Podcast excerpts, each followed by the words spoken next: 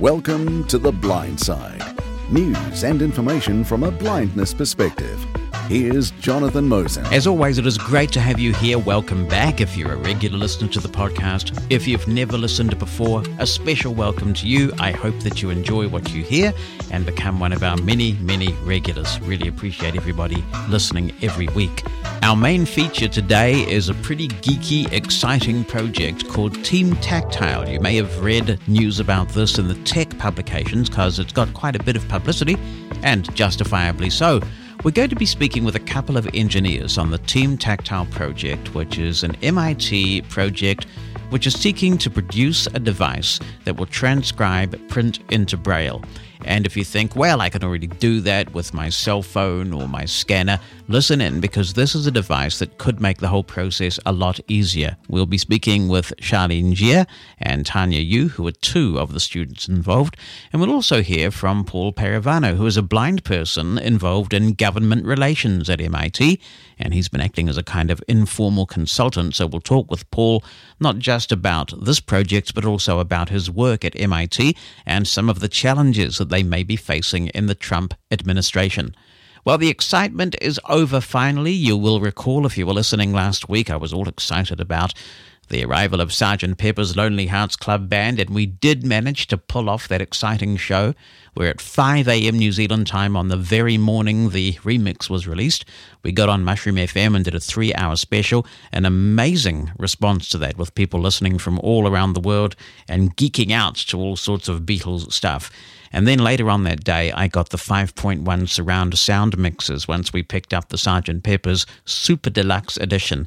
And I gotta tell you, if you are remotely interested in the Beatles, if you don't have access to a five point one surround sound system, try and go somewhere where somebody has such a system and the five point one mix of Sergeant Pepper, because it's absolutely stunning. Such a big, expansive sound stage for the Beatles to be playing on. And it really is super impressive. But the excitement never ends, you know. It's always good to have things to look forward to, isn't it? This week, it's House of Cards Season five dropping on Netflix. And in fact, I'm putting the finishing touches to this podcast together before House of Cards drops, because I'm probably going to do a bit of binge watching. Although I have to say, you have to wonder what they might come up with in House of Cards Season five that kind of beats real political life in the United States at the moment. You know what I mean? It's, it's kind of interesting to see how they outweird the current political climate. Next week, of course, even more excitement. And I want to give you a bit of a heads up, a bit of a program note about what you can expect on The Blind Side next week, because we will be publishing a day earlier than we normally do. We try to get this podcast out on a Wednesday New Zealand time. That's Tuesday U S and U K time. We don't always succeed due to other work commitments, but we're generally pretty consistent about that. But next week we will be publishing a day early, because we have a special that we'll be putting together immediately after Apple's Worldwide Developers Conference. This is where we first start to learn about what Apple is going to be putting in the latest versions of its operating systems, and that includes i O S eleven for your iPhone and your iPad.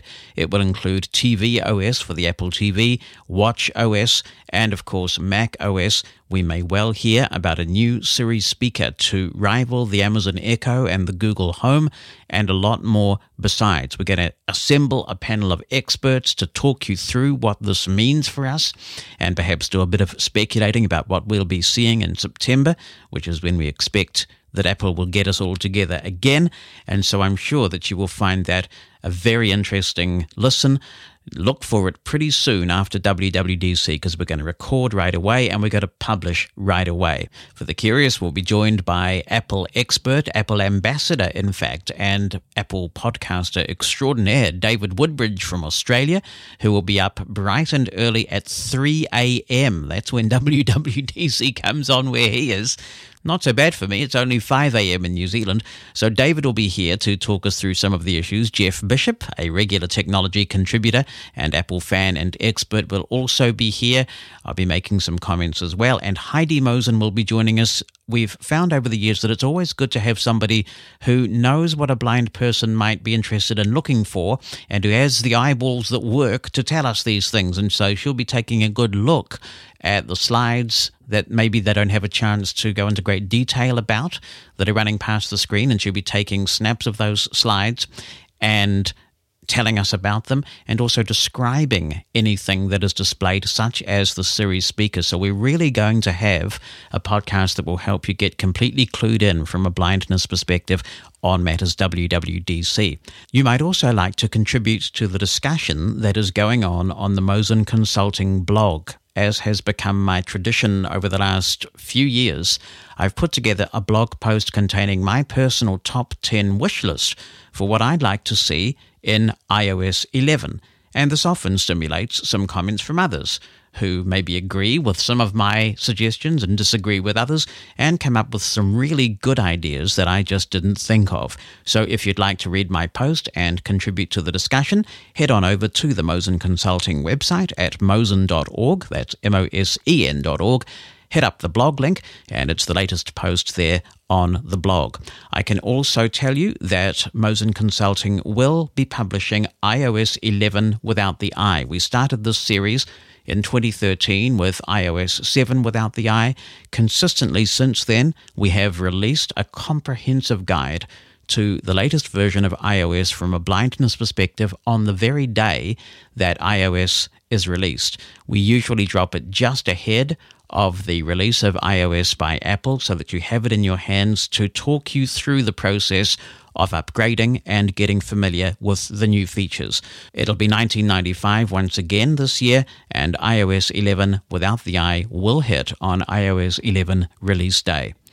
Let's look ahead to later in the week as well. We like to tell you what's coming up on our global call-in show, A Cuppa at the Mosen. And this week we're going to be talking about a subject which affects many of us, and this is ride-sharing and taxi services and the problems that we face. We do expect to hear from a range of guide dog users from around the world about issues that they have faced with ride-sharing and taxi services, the kinds of problems you've encountered, how you've complained, how seriously were they taken by the company concerned, and if necessary by authorities. What's the best way to handle these issues when you're confronted with them? Do you take on the driver, or is it better to let the matter go for now and take up the matter in another forum where somebody might be a little more sympathetic? So we'll look at all of the aspects of this. There is another slightly more sensitive aspect to this that was raised with me when someone suggested that we cover this on A Cuppa at the Mosen's, and this is the language barrier. Because for a blind person, it can be very hard to communicate with somebody via gestures. Even if you're good at gestures, and as a totally blind person who's never seen, you may not be, you can't obviously see the person gesturing back at you. If you are in an English-speaking country, do you think it's reasonable for there to be an English language requirement, an English language test that drivers in ride-sharing and taxi services must pass before they're allowed out on the road taking passengers? Or is that unduly restrictive and, some people would say, racist? Let us know what you think about the taxi services and ride-sharing services in the context of blindness. It's our global call-in show, A Cuppa at the Mosen's, which you can hear on Mushroom F M on a Thursday night at nine p.m. Eastern Time. If you want to find out when that is in your time zone, then head on over to the Mushroom F M schedule page at mushroom f m dot com slash schedule. And of course, you can find out all the ways that you can call. There are numbers all around the world. You can call using the Firefox or Chrome web browser, and the address for that, the homepage of the show, mushroom f m dot com slash cuppa. That's mushroom f m dot com slash cuppa. Our place, our issues. The Blind Side with Jonathan Mosen. When you're putting a project together at the world-famous M I T, there's no shortage of potential project ideas, but a group of M I T students have chosen to focus on a concept that might make the world a more accessible place for blind people. Known as Team Tactile, the group comprises six undergraduate seniors from mechanical engineering, materials science, and electrical engineering and computer science. they've created quite an impression, if you'll pardon the pun, having just won the prestigious Lemelson M I T Prize. To tell us about that, we've got two of the students from Team Tactile, and actually what I'll let them do is introduce themselves. Would you like to go first, Charlene? Okay. Uh, hi, everyone. Uh, I'm Charlene. Uh, I'm a senior here at M I T, uh, studying mechanical engineering. And Tanya? Uh, hi, I'm Tanya. I am also a senior at M I T, and I'm studying electrical engineering and computer science. How did your team decide to get involved in this area of blindness? Because being involved with M I T as you are, you've got a world of opportunities opened to all of you. Why pick blindness as something that you've focused on with this project? Our project started actually at a hackathon. It was a Harvard hackathon hosted by Make M I T. So a hackathon, for those of you, uh, just a quick uh, explanation. A hackathon is where um, you walk into the area with an idea and they give you twenty-four hours and you can work on whatever you want for twenty-four hours. And at the end of twenty-four hours, you call it a day. And the judges judges your uh, project and they decide to, you know, and they list the award and they give out an award. So Make M I T was special. It was a little bit special because a Harvard hackathon. So they provide you with some material. The night before, I think, the hackathon, we were sitting around in our room and we were talking about ideas of what to do in that, you know, twenty-four hour. What should we make? It started out as a weekend for, you know, friends to gather, escape from schoolwork and have fun, you know, make something that's, you know, that kind of just friends having fun together. So the first few ideas that we threw out was a Uh, we, we first threw out, we threw out like, oh, a dancing robot. We threw out like toy to help you study. And then we were looking up concept design. And uh, one of our teammate, Jessica Shee, she saw this concept design of a Braille watch. And then we started thinking, oh, that's interesting. I didn't know like this existed. And now we started thinking about, oh, how about we generalize this idea? And we thought about, I mean, it came out of, uh, and we thought of, um, a text-to-braille converter, and that's how Tactile was born. You could make the world a better place for people who are often overlooked. Was that a factor in your decision? Oh, yes, definitely. Exactly. So when we first started uh, with um, like going to make uh, going to the hackathon, we were thinking about just doing something fun. But then all of us, you know, when we saw the idea, oh, let's make a dancing party robot, we weren't really motivated to do this project. But when we came up with the idea of a text-to-braille converter, uh, all of a sudden everybody was on board. And everybody was like, oh, my God, that's such a great idea. Let's do this. Just because, you know, we didn't know uh, at that time, of course, to us, it was just a fun project to do. And we know that it's a useful, it seemed, it's a, it's for us, it seemed like a useful idea. But at that time, we didn't know what kind of the potential impact it could have. But it was to us at that point, it was a challenging technical project that combined our skill. And at the same time, uh, at first glance, it seems very applicable in real life. And that's what inspired us to spend the next fifteen hours creating Tactile.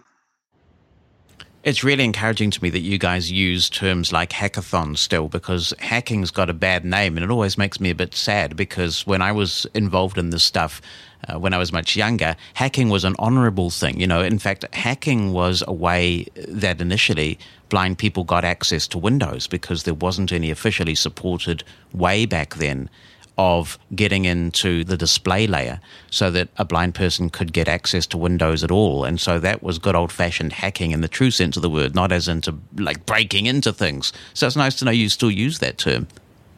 Oh, hacking has a pretty positive connotation here at M I T. Text to Braille.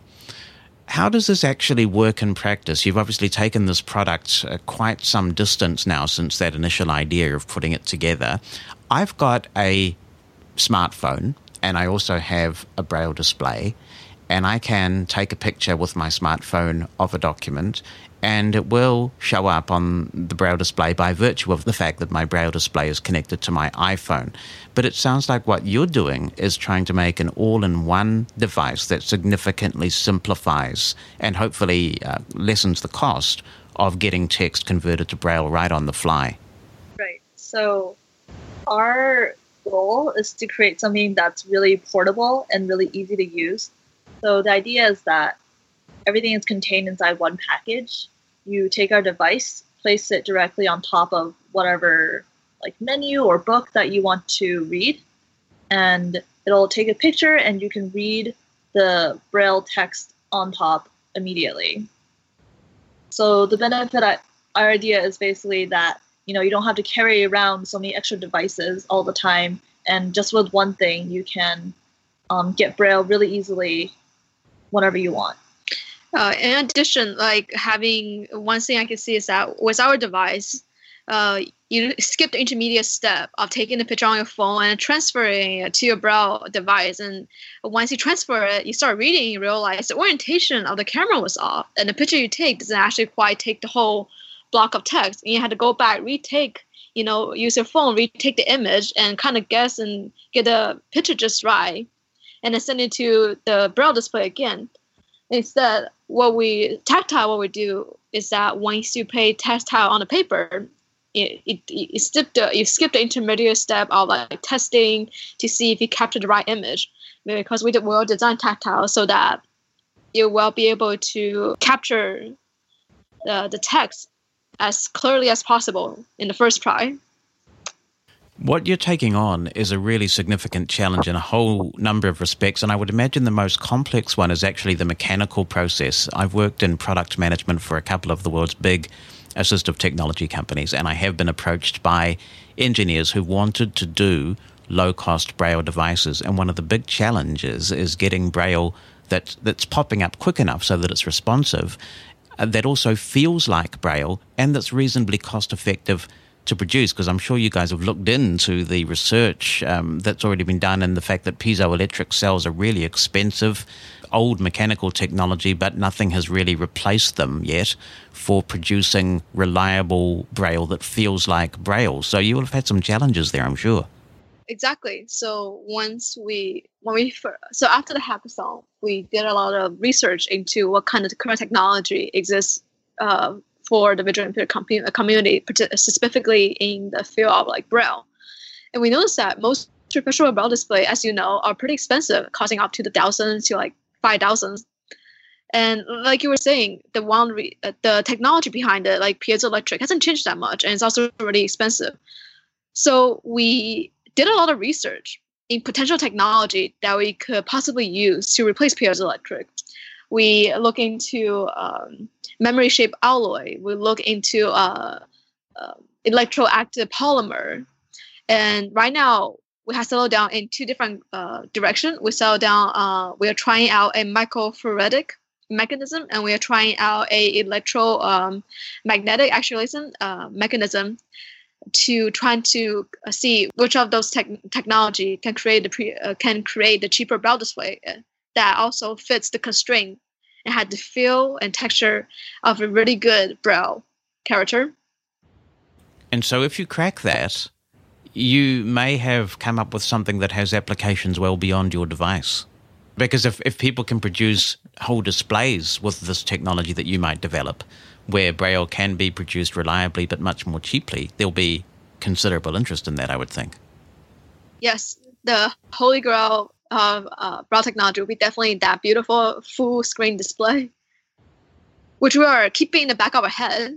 Because every time, every step we develop technology, we're also thinking, challenging ourselves, oh, if I do it this way, is it possible to implement, to somehow in the future develop it so it can be implemented and used in a full-screen display? So it is something that we're definitely considering. Yeah, I mean, that is the holy grail, isn't it? At the moment, Braille displays are single line for the most part, and so representing any kind of graph or something like that electronically is not possible. So part of that is because of the cost. And so that that would be an exciting application for this. So how far along are you? I mean, have you have you got a device that's usable at this point, or is it still in the conceptual stage? Yeah, so I would definitely say we're still in the research and development phase. We have currently went through our fifth iteration. Uh, the fifth iteration has a camera and the device kind of standalone by itself. Uh, it has a five-character uh, Braille display. Uh, the Braille display is quite large. It's not the regular Uh, Braille displays, uh, regular Braille cell size is about four times larger. So we're currently working on developing a new technology, shrinking it down, and of course making uh, tactile as compact and as portable as possible.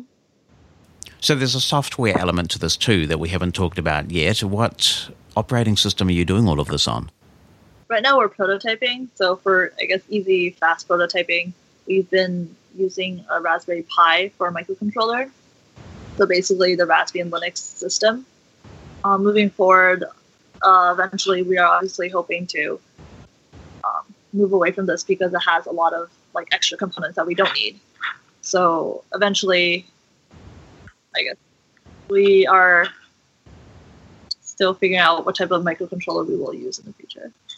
Do you think that you will get to a point where this might be commercial technology? Is that the end game, or is it still largely an academic kind of exercise at this point? Where do you see this ending up?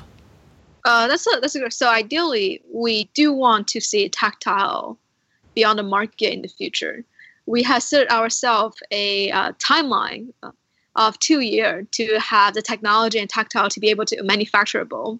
That's really exciting. So what does it look like, this device? Can you can you give me a kind of a an, an audio tour of, of how big it is? Um, can you carry this thing in your pocket? What's it like? Okay, so the current design that we're targeting is to have it no larger than the size of an iPhone seven. Um, so, so iPhone seven is quite big, but it will be slightly thicker than the iPhone seven to accommodate the refreshable Braille display. And it will be something that you should be able to carry, if not in your pocket, but definitely in your backpack or um, purse. Portability is something that um, most of our users really like. I imagine that when you do a project like this, you do consider the business case. And of course, the number of people, even globally, who read Braille is sadly way too small. So it's not a big market, is it? Does that mean that you might have to spread the cost of development across quite a small number of units? Yes, we understand that um, uh, the market that we're talking about is small. So therefore, we cannot, we probably won't be able to uh, manufacture a device at a large quantity, and which means that the price of the, the manufacturing price will go up. Uh, it's a challenge that we're currently tackling, and I, I can give you a definite solution on how Uh, how this will affect our costs. But throughout the design process, uh, we're keeping it in mind, and whenever we can find, wherever we can find a chance to make to maintain the high quality while cutting down costs, we'll take the opportunity to do so. And you've obviously attracted some attention because you recently won this prestigious prize, which is actually how I came to find out about Team Tactile when I read a news article about this. Tell me a bit about that prize and what it means for you and how you got to the process of, of winning that. We're definitely very excited to um, have been given this huge honor from Lemelson M I T.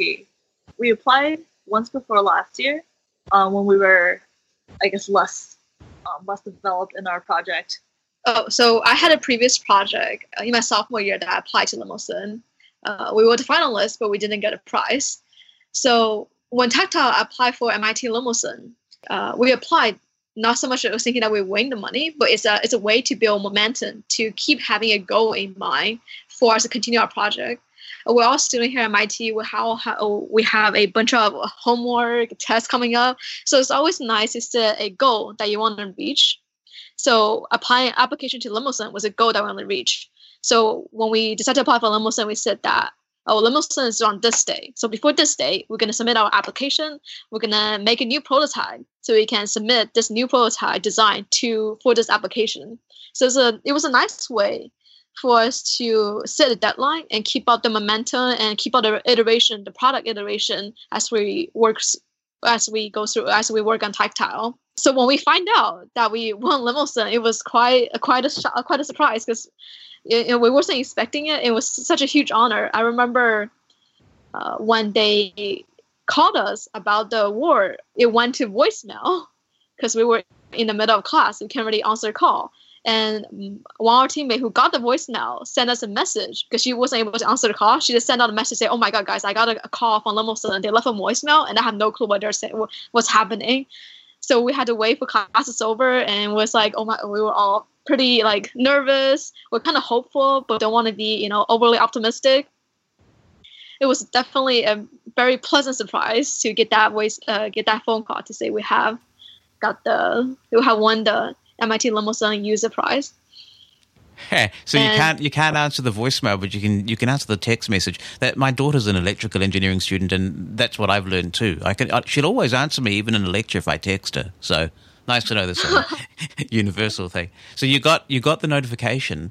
And it must have been a bit of a whirlwind since then, right? Having been awarded this prize, you've attracted a lot more publicity for the project. Oh, yeah, definitely.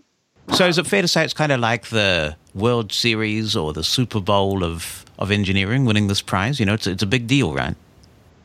Yes. Uh, the Lemelson M I T Prize is used to award inventors and innovators. And it was it, it's, a, it's a great honor to have your idea that something is And so we all spend our free time working on Tactile to have, you know, something that you work on to be recognized to this degree. So it's definitely like a great motivational boost for everyone. All six of you must be very creative people in your fields. What is the team dynamic like? Because I imagine that not only are you learning about applying the principles that you've learned in purely mechanical or electrical terms, whatever your field is, but you are learning about give and take and cooperation and trying things that don't work. There, there's a lot of learning about the wider dynamics of life beyond the, the, the principles of the tasks that you're doing. I guess maybe that we have is that we have all been friends for like four years now. And so we do know each other quite well and get along. So we haven't really had a lot of like huge conflicts, but it's definitely been a learning experience about how to work with especially six people is a lot, and especially when, like, during the summer, we were all apart. And I think one of the huge things that I've learned personally is how really crucial, like, constant communication is, because we all try to keep make sure that everyone is up to date, everyone knows exactly what's going on, even when we are apart and can't meet together. I mean, these days what? you have so much ability to communicate even when you're not physically present. Um, technologies like Slack or other team software, uh, just good old-fashioned messaging. It's easier to keep in touch now and um, and just, just constantly be comparing notes and adding things to the mix, I would think. Yes, we do use Slack, actually. So yeah, I thought you might. Yeah. Oh, yeah. Uh, interesting. One thing, benefit, uh, I think for us, one good thing about being friends that we can be very straightforward with each other, and we're not shy uh, to confront each other when we think one person's, uh, one of our teammates' work is lacking. Nobody take the criticism like for themselves. They know that when we critique, it's always on their work, but not personally. We go out for dinner. We always hang out. It's so wonderful when you can enjoy what you do like that, isn't it? And and get stuff done at the same time. Yeah, this is very nice. Yeah. And we're going to be talking to Paul Parravano in a minute about his involvement with just, just being somebody who you've been able to bounce ideas off as a blind person. Have you widened the net at all? How many blind, um, I guess, not really beta testers, probably not even alpha testers yet, but people who, who live blindness and help you with the concepts, have you involved at this point? Paul's amazing. We always come to him when we have questions, and he's always there available to help us. Uh, so beside Paul, we ha- we go to, so Boston is a great area. Uh, here in Boston, we have the National Braille Press close by. We had the Perkins School of the Blind close by. We have Carroll Center for the Blind close by. And we have visited all three and talked to all three institutes to tell them about our product and give feedbacks and throw ideas off them. And once we have a prototype, alpha prototype ready for user testing, we'll be definitely going to Paul, going to every one of them, to get as much user feedback as possible. How long do you think it will take between when somebody snaps a picture? I mean, I presume it is taking a still image. It's not live video. So somebody will snap a picture and then eventually O C R is performed and it pops up in Braille. Do you have a target in mind for how long that should typically take? When we capture the text, mm. so, the, so the area of text that we capture usually is bigger than the, uh, for, for our design right now. Right. Yep. The text we capture, it's maybe a paragraph. However, we can only display ideally thirty-six letter at a time. Mm-hmm. So from capturing the image to complete O C R conversion, uh, current estimation, depending on the software and the font and the complexity, we would like it to be less than one second. Right. So I guess what happens then is that a Braille reader will be engaging with the first part of the text And as far as they're concerned, it's there because they're reading it, but in the background, the rest of the text is being processed, so it could be quite a rapid thing. It's wonderful what you're doing, and I want to congratulate you for how far you've come so far, not just for where you've got to already, but also the fact that you came up with this idea in the first place and that this is something that you chose to pursue when there were so many other things that you could have done. It's a real credit to you. Oh, no, we would like to thank you for your attention, and uh, I think we speak for everyone, like really talking with Uh, the visual impaired community really helped us to get a motivation to continue the project. Um, uh, we use the term positive feedback. Uh, it's a quite a nerdy, have it like a quite nerdy connotation, just because it's a feedback system. You gotta have the feedback to have more gain. Anyway, sorry, nerdy thing. But, we absolutely uh, love nerdy here. There, we that people people who listen to this podcast tend to geek out on all of this stuff. So I know there'll be a lot of interest. So so thank you so much. It's been a real pleasure to talk with you, and um, we'll look forward to seeing what happens next. All right. Thank you so much for your time. And joining me for another perspective on this is Paul Parravano, who works for M I T in the government relations field and actually is a listener to this podcast. So Paul contacted me a couple of weeks before I saw this story. Some things are just meant to be. Welcome to The Blind Side, Paul. Jonathan, I'm delighted to be with you. I'm a big fan of your podcast and of the written materials that you've produced over the years, and I'm really honored to have this opportunity to talk about Team Tactile. That's very kind, thank you. It's, it's wonderful stuff, isn't it? It really gives you hope when a bunch of young people are putting all this attention into solving a, a problem that we have like this. It, it's terribly exciting, and they've outlined for you, you know, how their thought process went, and I can echo exactly what they've said, that uh, hacking is a really positive thing here. Uh, M I T hacks are featured in the M I T Museum. There's a book about them. And uh, a hackathon now is often established to solve problems uh, and to really tap some of the talent and energy and uh, creativity and imagination that so many of our students have. Over the years, I've often been contacted by students who want to build something that will have some kind of impact on a blind person's life. Um, there was a watch developed here. Perhaps you have heard of the Bradley watch. I actually uh, own one of those, yeah. Yes, and uh, that was discussed years ago in my office uh, with a gentleman who uh, came up with the idea. And there have been other things. There have been teaching tools for learning Braille uh, that was featured in an engineering design competition a couple years ago. I think that's available on uh, video, where uh, a team of students presented a uh, business case and a, and a design for a teaching tool for uh, young children who wanted to learn Braille. And I recall that in that presentation, they asked me to kick it off. And I held up a little piece of wood, a block of wood that my father gave me when I was four years old with six holes in it. And I remember we used marbles to create the various Braille uh, letters, and that's how I learned Braille. So we went from that tool to a more modern version of a, of a, a teaching tool that children can use. Braille's obviously played an important part in your life then. You know, there are some people who feel that computer technology has uh, rendered Braille obsolete. It sounds like it's important to you. You feel passionate about it.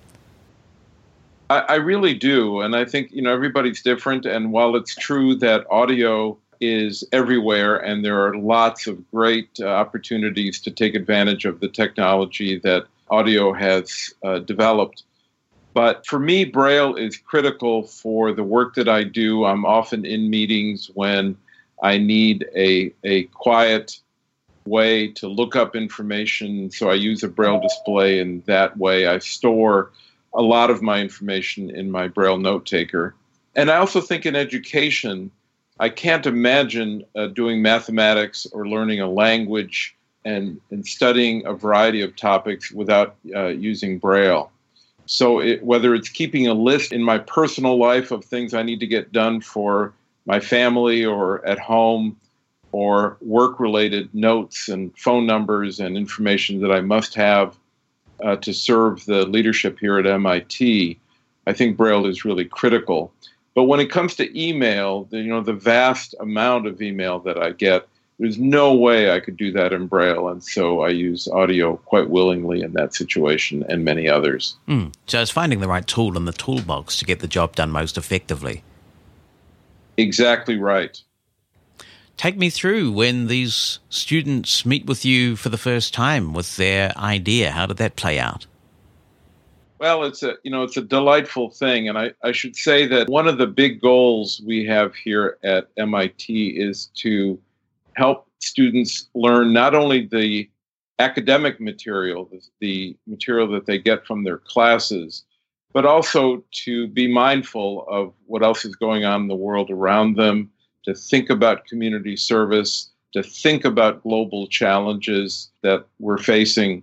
So when I get approached uh, by students with these kinds of ideas, and in particular by Team Tactile, uh, it's a very stimulating, exciting opportunity to say, this is how I use Braille.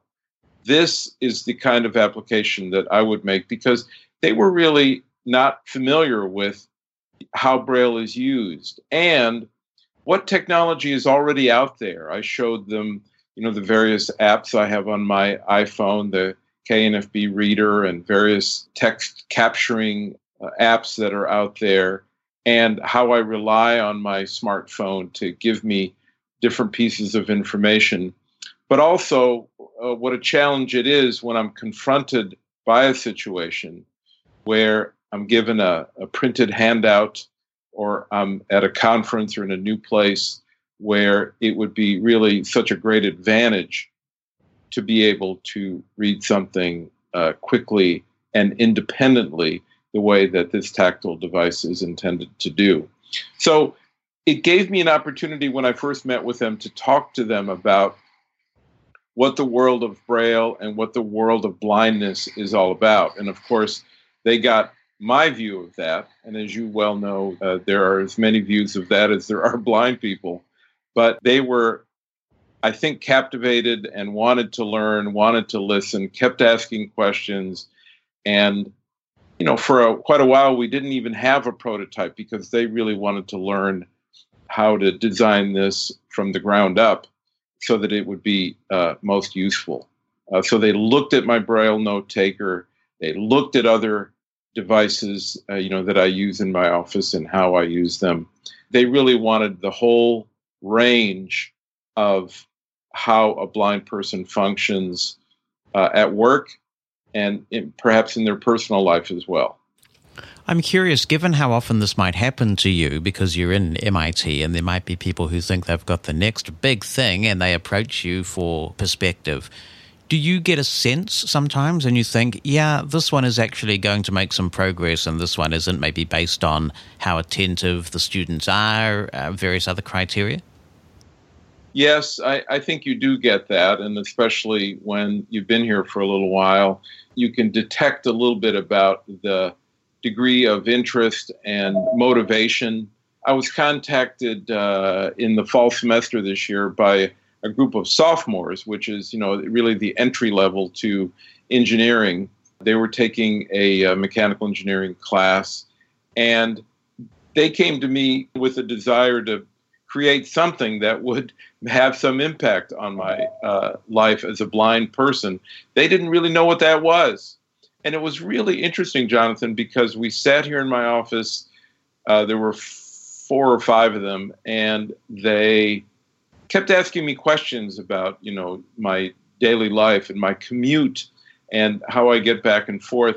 And do you know that eventually, I, I don't even think I realized it was happening to me, we got to this incredible realization that, you know, I've got my routine pretty worked out. I don't have a lot of challenges each day. The challenge is getting my work done on time. Yeah. Uh, but everybody's got that. And so one of the, the things we th- that I sort of said without even thinking about it as a challenge is, I said, you know, on winter, cold winter days, I have to wait for the bus and I'm freezing, but I cannot cover my ears, because if I cover my ears, then I've really tuned out the world and it's uh, not safe and I lose my capability to know where I am. And they picked up on that, and they said, gee, how about if we create or design a headband or a hat that would cover most of your ear but still allowed you to hear? And so I, I thought, what a great idea. I never really thought of that uh, before, even though I've just always known, Paul, when it really when it's zero degrees out there, uh, Fahrenheit, and the wind's blowing and you're waiting for the bus, your ears are just going to, and your face is just going to get really cold. And there's no, I didn't even think about any other option. And these uh, students came up with a prototype of a headband that that did exactly, you know, what we talked about. What a cool thing. Yeah, it's funny. Sometimes it's the low-tech things that get overlooked, exactly. And they can have such a high impact. yeah, yeah. And, and I've got, you know, there's a, I want to say, Jonathan, that there's a class now at M I T called Principles and Practice of Assistive Technology. I never dreamed that at M I T there'd be a class with that title. It's a, it's really a uh, wonderful concept and uh, demonstration of, I think, the way the world is going, uh, to really think, have students and, and faculty think about the fact that these concepts, basic concepts, can be taught. And the way this class is set up uh, is that a team of st- students, usually three students, and these are all computer science students, are matched up with a person who has a disability, not necessarily blindness. And they discover together a challenge that they might work on for a semester. I served in that class a few years ago uh, when the class was started, maybe the first or second year. And the professor came to me and he said, you know, tell me a thing you'd like help with. And, you know, Jonathan, it took me a day or two. I, I don't think that way. And I it wasn't immediately clear to me what I needed help with. I can't play baseball and I can't do a lot of things, but I don't I don't sit around thinking about that. So I said to him after a day or two, I said, okay, there's three things. One is, this was before Uber or Lyft. I said, I can't, if I'm on the street, I can't hail a taxi without getting some help. Second thing is, I have a brand new stove at home with a, a oven controls that's a touchpad, and I cannot use that. And the third thing is that my daughter is a gifted soccer player, and I'd love a tactile pad paired with a chip on her jersey so that I can follow her movement around the field. Well, the professor was really taken by that last one, but he said, you know, that's more than a semester's uh, project, but that kind of thing is coming soon. So we did the stove project, and your comment about low tech made me think of this. They devised a fairly low tech, but really effective way to solve the problem with my uh, stove. So it, it's really in the D N A here to be thinking about this. And there's one more really important thing I want to say about the class and about Team Tactile. This class that I've been talking about, Principles and Practice of Assistive Technology, is the only class in engineering here at M I T where there are more women students than men. And what I've been saying to people here is that if we want to attract young women to stay in engineering, because M I T is fortunate in that about half of our incoming class is female, but those numbers really fall off in graduate school and in the faculty. If we want to keep women, maybe we need to be thinking about what motivates young women to be interested in engineering. And I think uh, that the answer partially is in the fact that they're signing up for these classes. Making a difference and making the world a better place. Absolutely. Mm. So you use the K N F B Reader then, and you're familiar with that, and I imagine that when you need to, you can pair it with a Bluetooth-capable Braille display, and this is the setup that many of us around the world now have, and that I was talking to Charlene and Tanya about. How do you perceive this as being different? Were the products to get to the point that uh, it was in a state where it could it would get on the market? Is it a significantly more convenient experience?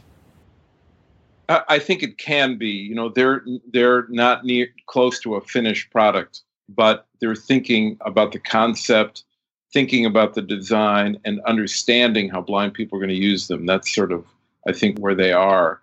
It's hard to say exactly, but if they're able to produce a device that has, you know, roughly one second conversion time, uh, and able to do it, I think that really would change the playing field pretty dramatically. And I would relish the opportunity to carry it with me and be able to either read a menu or a wine list or a handout. Because, you know, nowadays there is so much more electronic information that I use with my computer or with a uh, manner of scanning a document. In my uh, office here, I have people who can, if I need something in electronic format, I can usually get it pretty easily. But there's just a level of independence that's wrapped up in the notion of this tactile product that I think is terribly exciting. Um, because when I buy a product at home, I don't want to ask my kids all the time to help me answer a question about this new radio or this new device that I just purchased. I want to be able to, on demand, look at that manual and read uh, a particular section. And I think that's what this device can help me do. And I think for a congenitally blind person, somebody who's never been able to see and therefore doesn't really understand intuitively the spatial relationship that exists, that has to exist between a camera and a document. Even with the technology we have now, sometimes it can take several attempts. You might need to do a field of view report. If the do- I mean, you might you might be able to get enough to know what the document is, and you do that when you're going through the mail, and you may be able to say, you know, I can throw this out, it's just a circular, or I can throw this out because it's from the I R S and I don't want to read it. But the concept of of actually getting it in the view first time round so you can get the full page accurately, I think that is still something that many congenitally blind people grapple with. I, I completely agree with you now. I, I lost my sight as an infant, but I don't really have any recollection of being able to see. So I fit into that category uh, that you're describing definitely. I still struggle with even the best apps, even with K N F B Reader. I think it's a really high-quality app, but so often, because of the variety of things that I'd like to I'd like to be able to scan. I even like to read receipts and that kind of thing. I just don't find that I have good luck. And yes, I'll be able to identify something, but if I'm looking for the date or the price or whatever, I'm I'm not patient enough to keep trying. But you're right. You have to do that field of view report. You know, having sixty or seventy percent of a page done just most often is not satisfying to me. And this ability to place the tactile device on the page so that you're not hovering or moving it around, I think significantly changes the ability to get a far more accurate reading of what the of what the text is. It certainly will be very interesting to see where this goes. While I have you there, Paul, tell me a little bit about your work in the government relations field for M I T. Where are you coming to this from? Do you have a legal background? You know, I, I did attend law school um, uh, here, but I most of what I do is represent M I T in uh, uh, local issues uh, with the city of Cambridge, state of Massachusetts, the state government, and the federal government. I have the great honor of um, escorting the president of M I T when he goes to Washington to talk about research funding, which in the United States is a is a big deal because the federal government traditionally uh, has supplied research funding uh, in fields of science, life sciences, energy, National Science Foundation, all the major agencies. And the funds are appropriated by uh, the Senate and the House uh, in Congress. So we go down to meet with members of Congress to talk about the importance of science to economic development and to uh, education. It's a pretty wide-ranging group of responsibilities. It's that kind of government connection, but I also work with a lot of civic groups. I'm on a, a variety of boards uh, representing M I T, uh, the Greater Boston Chamber of Commerce, and then lots of nonprofits that do education, science education, uh, and uh, places that would, would want an M I T representative on their on their board. So I work with, you know, schools. I try to promote science education, and since M I T is a big place, and with Harvard, you know, we have two major universities in the city of Cambridge. There's lots about uh, traffic and parking and facility use. All those kinds of things uh, are handled by our office. There is concern about the federal budget being pretty much slashed to the bone in a whole lot of areas. Do you have concerns at M I T about potential funding cuts to research that could have an impact on your work?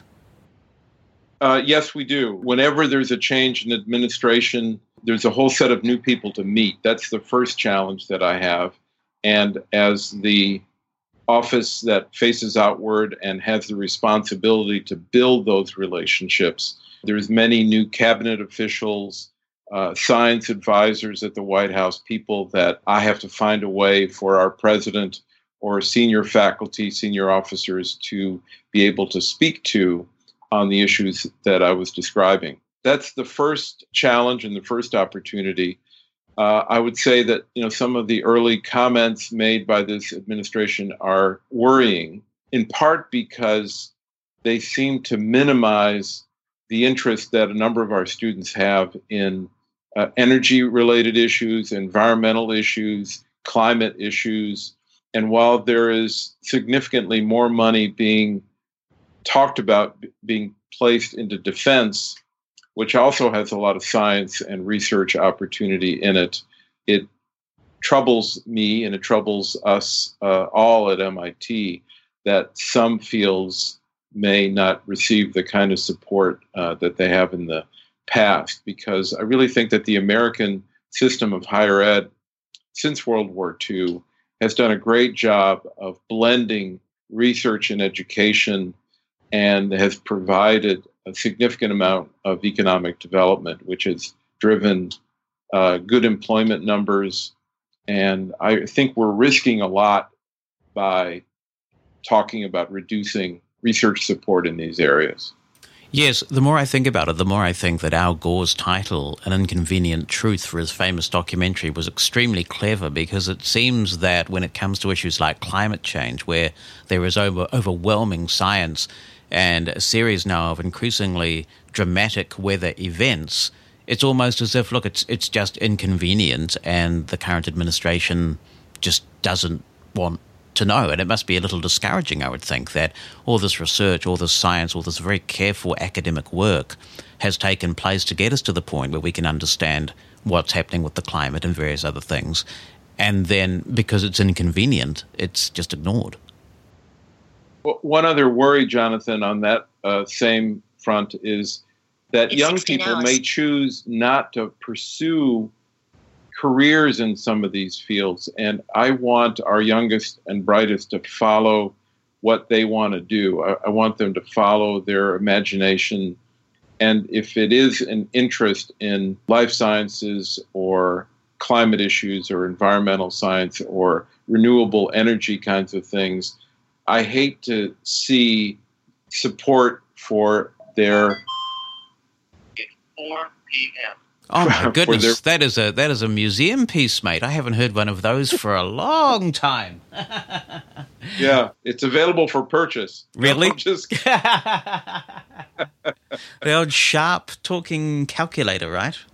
Yeah, I still, I used to have two, and now I only have one. Uh, uh, the other one stopped functioning. Oh, there you go. Anyway, I, I'm sorry. I, I was just too excited to pass that one up. Yeah, yeah, sure. So I think that uh, it, it, for that reason also, that uh, to restrict um, the opportunities that our young people have, our really talented students here at M I T, to pursue research in some of these areas, uh, you know, some of them may choose not to follow what they really want to do uh, because of the fact that there just may not be a career uh, in some of these fields.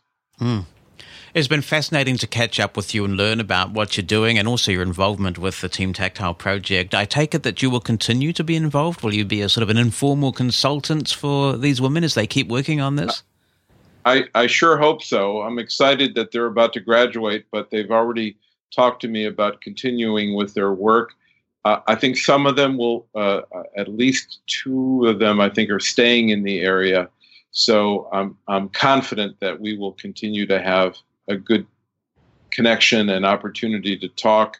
We were interviewed on local television last week, so it was all over Boston t- uh, T V on a major station last week.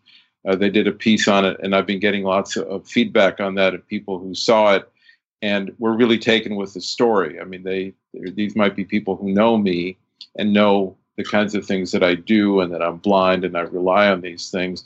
But the bigger piece of it in, in this case is the, that six young women have chosen to study this and to really try to do something pretty revolutionary.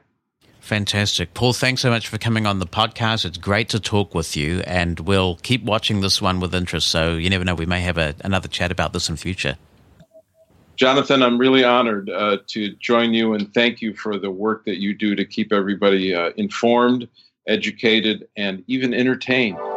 Thanks for listening to The Blind Side, a production of Mosen Consulting. On the web at mosen dot org.